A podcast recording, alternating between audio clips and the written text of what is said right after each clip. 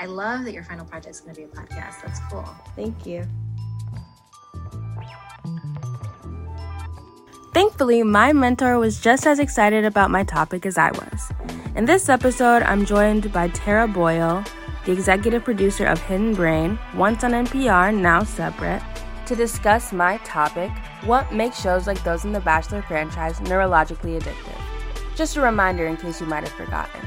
My reason for inviting Tara Boyle specifically onto the podcast is to expand my knowledge and broaden the conversation I began with Anika last episode. Getting guidance and a professional's opinion in an area where they specialize is essential for conducting research. As a producer who is knowledgeable in psychology, we discuss producing tactics and psychological phenomena that could explain a bachelor addiction. I encourage you all to check out Hidden Brain once you're finished listening to this episode of my podcast. And I hope you enjoy our conversations that range from habit and hatred to friction and relatability. Thanks for tuning in.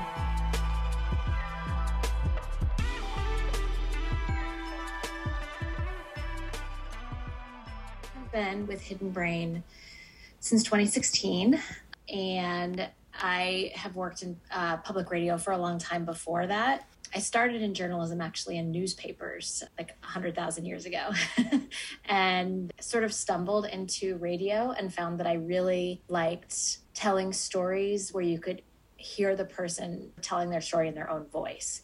It feels to me like audio is is the perfect medium because it gives you more a sense of a person's personality than print does. You know, you can really get a sense of a person when they're able to tell their story in their own voice but it's, it's not distracting like visuals. Visuals can lead us astray in terms of biases or impressions and i think that's less likely to happen not entirely not likely to happen but less likely to happen with voice. I think we approach audio with a more open mind than we do with video sometimes.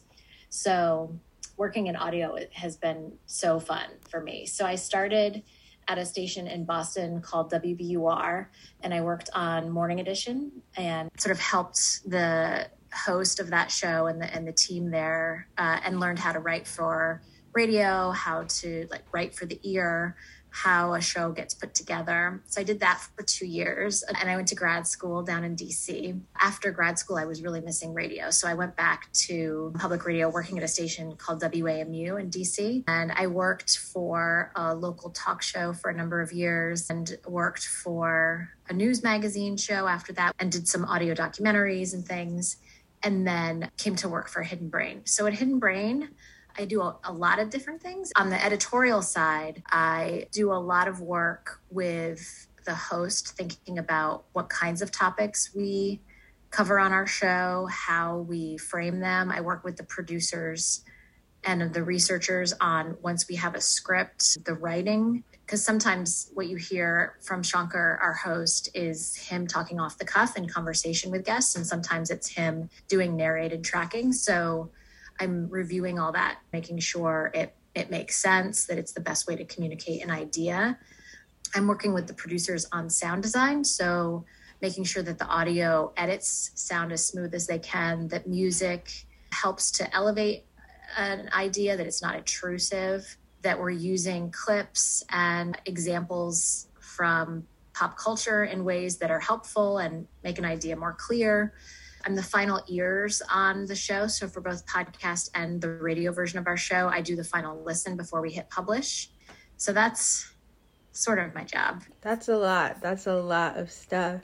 Um, my academic background is not in psychology. I, my undergraduate degrees, I have a bachelor in journalism and a bachelor in French. My graduate degree was in international affairs. So I studied international development and African studies. So I did not have a background in psychology before coming to Hidden Brain. But that said, you know, I've obviously picked up a lot about social science and psychology in particular in the years since I've been on the show, but it is I I'm not an expert by any means. I don't have that academic training myself. Really the the way we divide our expertise on Hidden Brain is I am really focused a lot on the journalism and the ideas and how we communicate the ideas. And Shankar as well as a couple other members of our team, are really our in house social science experts to vet the research that we're looking at to see if it's rigorous, to put the topics that we're looking at in in like a broader context of the social sciences and themes that tend to come up over and over again like that there's a robust body of literature around something that we're covering. That's that's fine honestly because i just wanted to be able to go back and forth with someone who is like a part of that because also i guess the most important part since i did have a psychology professor but i just didn't really want to talk with him like this and i thought well maybe like getting a producer's perspective is still beneficial for this project because a lot of it mm-hmm. is producing and because they could have packaged the bachelor in a completely different way but they chose to do it this way so i thought mm-hmm. that would be interesting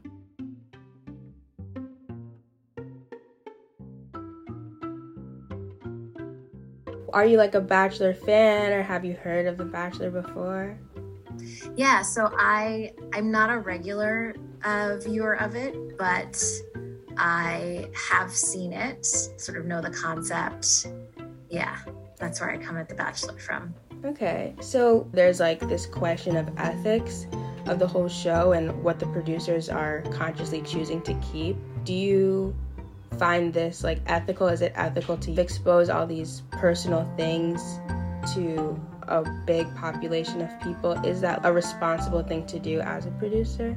Yeah, that's such a good question you know, reality shows are interesting territory because it's it's not journalism, right? So it's it's not a documentary. So they are not necessarily bound to codes of ethics that journalists would follow in terms of for example, when we think about interviews that we do for our show, we you know, we talk very clearly with our guests about the fact that any media that you're a part of that, that is created in today's world is going to exist out there forever. You know, it's always going to be searchable, findable in some capacity, particularly in the US with our privacy laws. You know, in, in Europe, there, there are some more ways to kind of scrub things and, and keep your life more private. But in the US, we try to be pretty explicit with people about the size of our audience and about, you know, the fact that their story is is going to live out there. It's really important that we do that because people are sharing a lot of really vulnerable things with us. We did an episode a few months ago with a woman who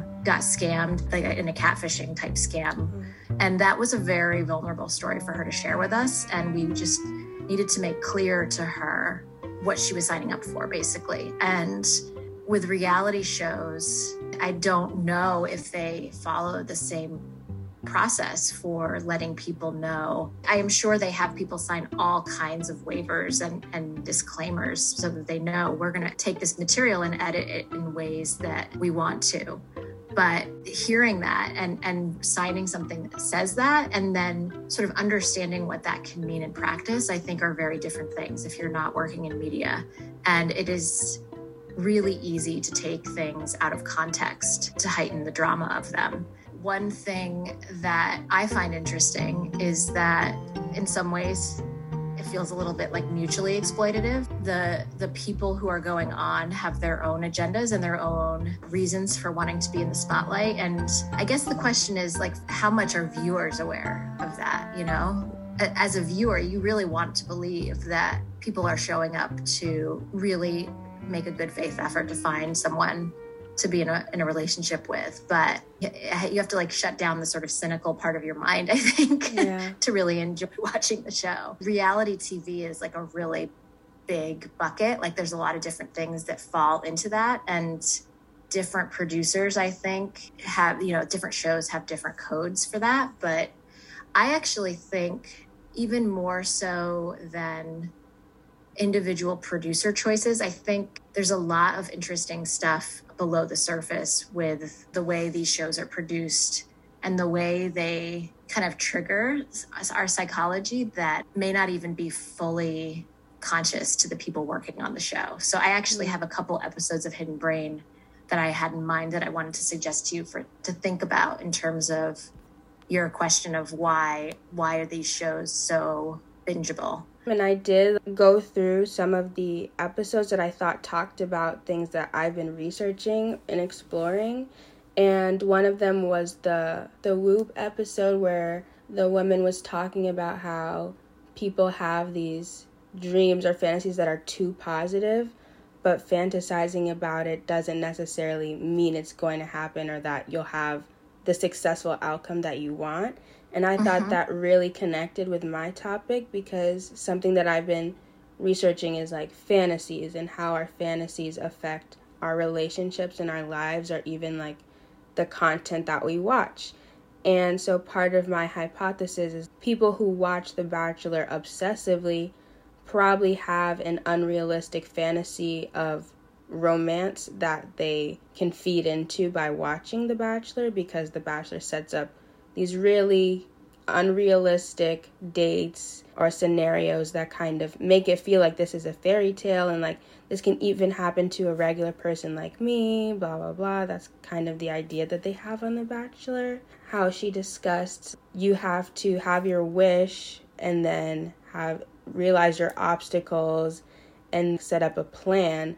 The people who are watching these shows are probably stuck in the wish area or they might not even know what the actual wish is because a fantasy tap into your unconscious desires. So you might not even know if I'm going to be in a relationship, I kind of want my partner to protect me and act kind of like a knight in shining armor to come and save me. And so in your relationship, these are the subconscious expectations that you have, but your partner doesn't know that. And then I also listened to um, an episode that talked about what things you need to make a relationship work and the man who was talking was talking about how in relationships the thing that we want the most is understanding but it's like how can you mm-hmm. have that understanding if you yourself don't even know what the issue is and then there's like the communication aspect and stuff like that and i think the bachelor kind of capitalizes on using those subconscious desires and creating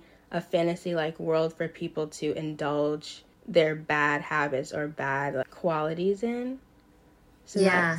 Other ones that I was thinking of are we did an episode quite a while ago called Pedestals and Guillotines.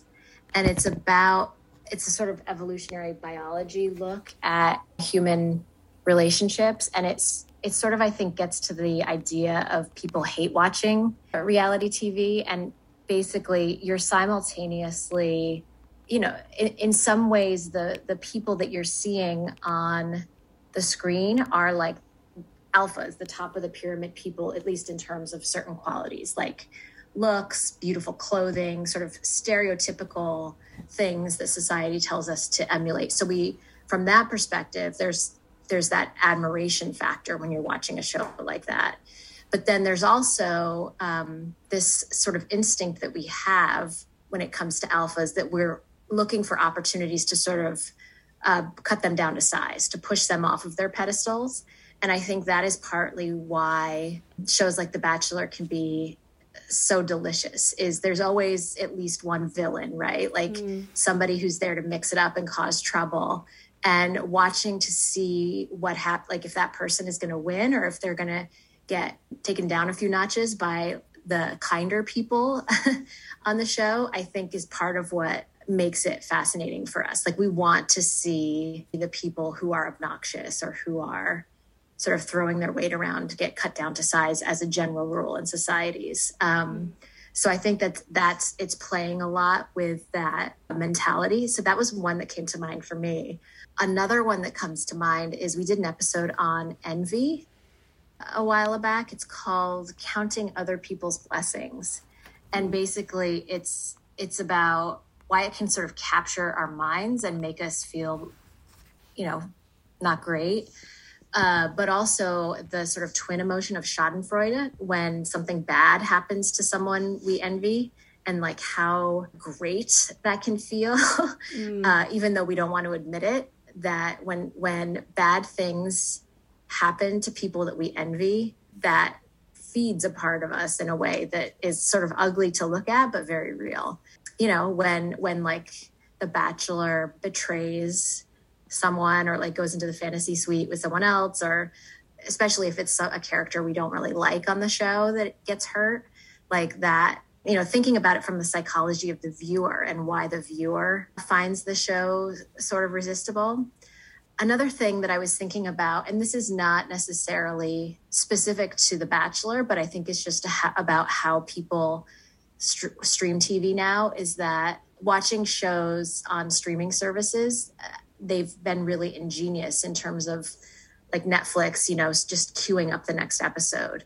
And that gets to an idea in psychology um, called friction. And basically, when you want someone to consume a lot of your thing or to like get over the hump to make a purchase that they wouldn't otherwise make, reducing friction is key to doing that. So, like, for example, your iPhone making it super easy to make a purchase by just, you know, clicking twice on the button on the right, that's reducing friction and increasing sales the iPhone makes your life more convenient. You're going to spend more time on your iPhone. That benefits Apple and it benefits the companies that are advertising stuff to you on social media, or wherever you're buying stuff. And in the case of like Netflix or other streaming services, like having it set up so that the next episode just is queued to play, like the structure is just set up in a way to make it more likely that you're going to get swept along. But I don't know people I follow on social media do a lot of watching The Bachelor as it's air, like live watching it. It might be a different strategy. It might be creating this idea of scarcity where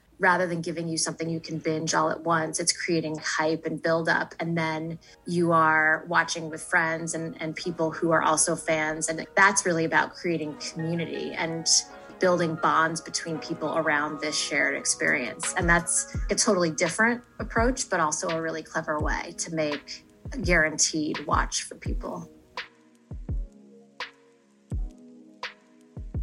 The packaging and getting listeners in. Is that part of your job somewhat? Figuring out how to keep someone engaged is a huge part of the work that we do.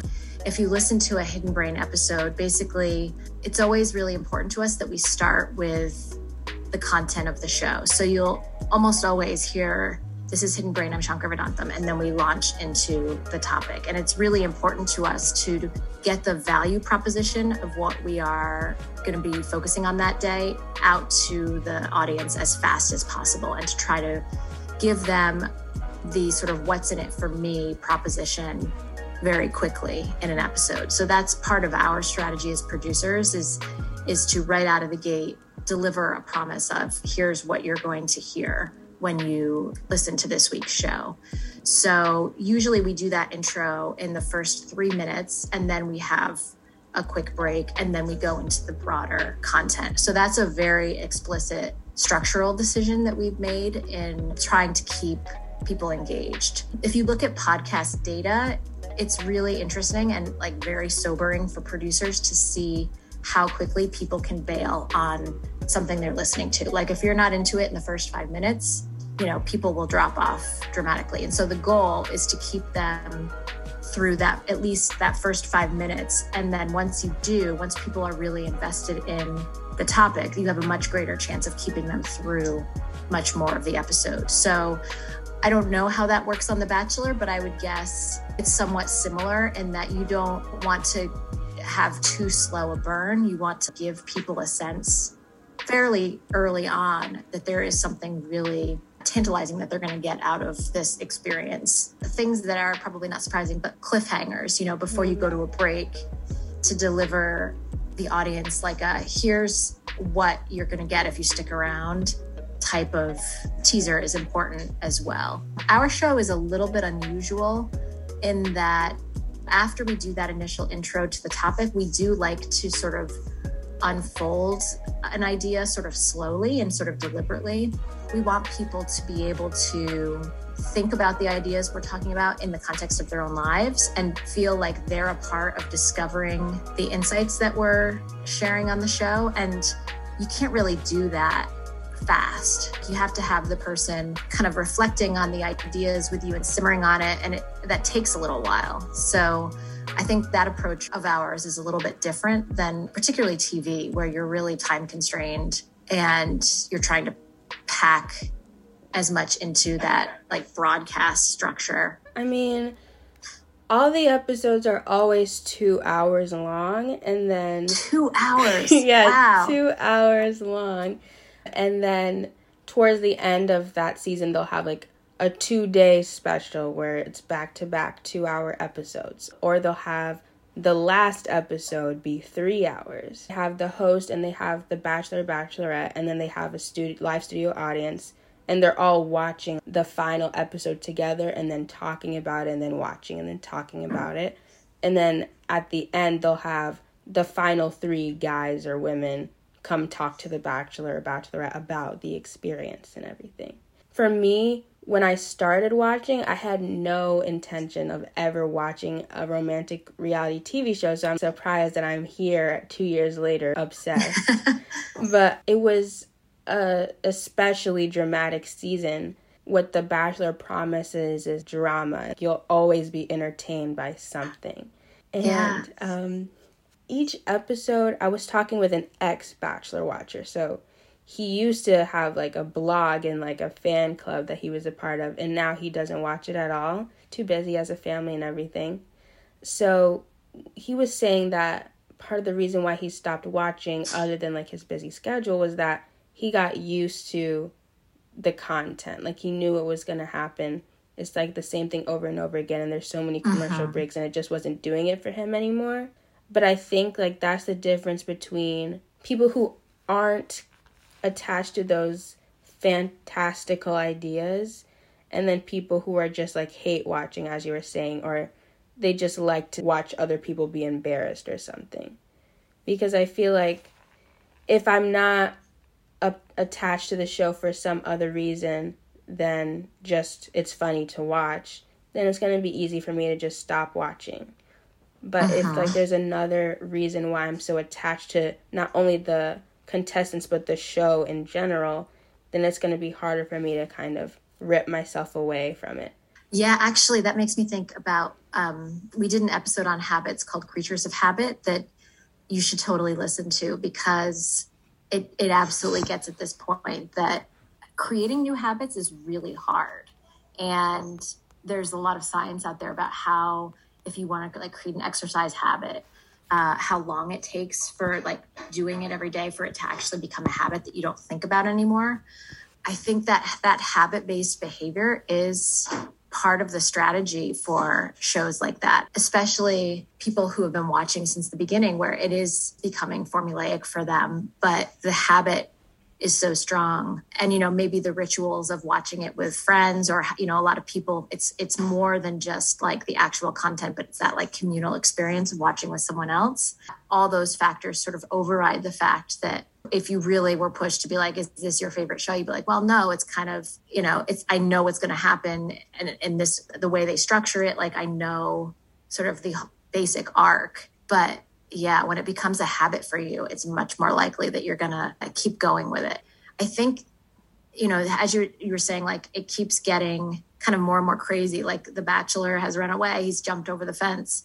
I feel like to ask people to commit two hours is a huge chunk of time in today's you know back when they created the bachelor there were not as many things competing with it. And now like the number of streaming services the the other things that are com- like podcasts other things that might be com- competing for your time. Asking people to commit two hours to any one thing is a big ask. And so i i would imagine that the producers of the show feel a lot of pressure for people who have watched a lot of it and sort of know the formula to like keep trying to surprise those viewers like keep raising the stakes. That's super hard to do. You were saying that you might sit down and watch a few episodes I was debating whether I would tell you to watch the season that's happening right now or the last season or a specific season because the season right now is especially bad and not even content wise. how It's bad because The Bachelor is horrible and he is he's not mean. he's not mean. He's not doing anything that's like inappropriate. He's just a bad bachelor. And it's funny because my idea of why he's a bad bachelor is because he's literally the most regular guy ever. At least to me, like he seems so regular. He doesn't have like the confidence to hold the presence of 30 women or to be able to command the room and have the confidence to be like, you're starting drama, like, I don't have time for this, you're out. He seems people pleasing, and he's just like, you know, I don't know if the women are going to be happy with this decision.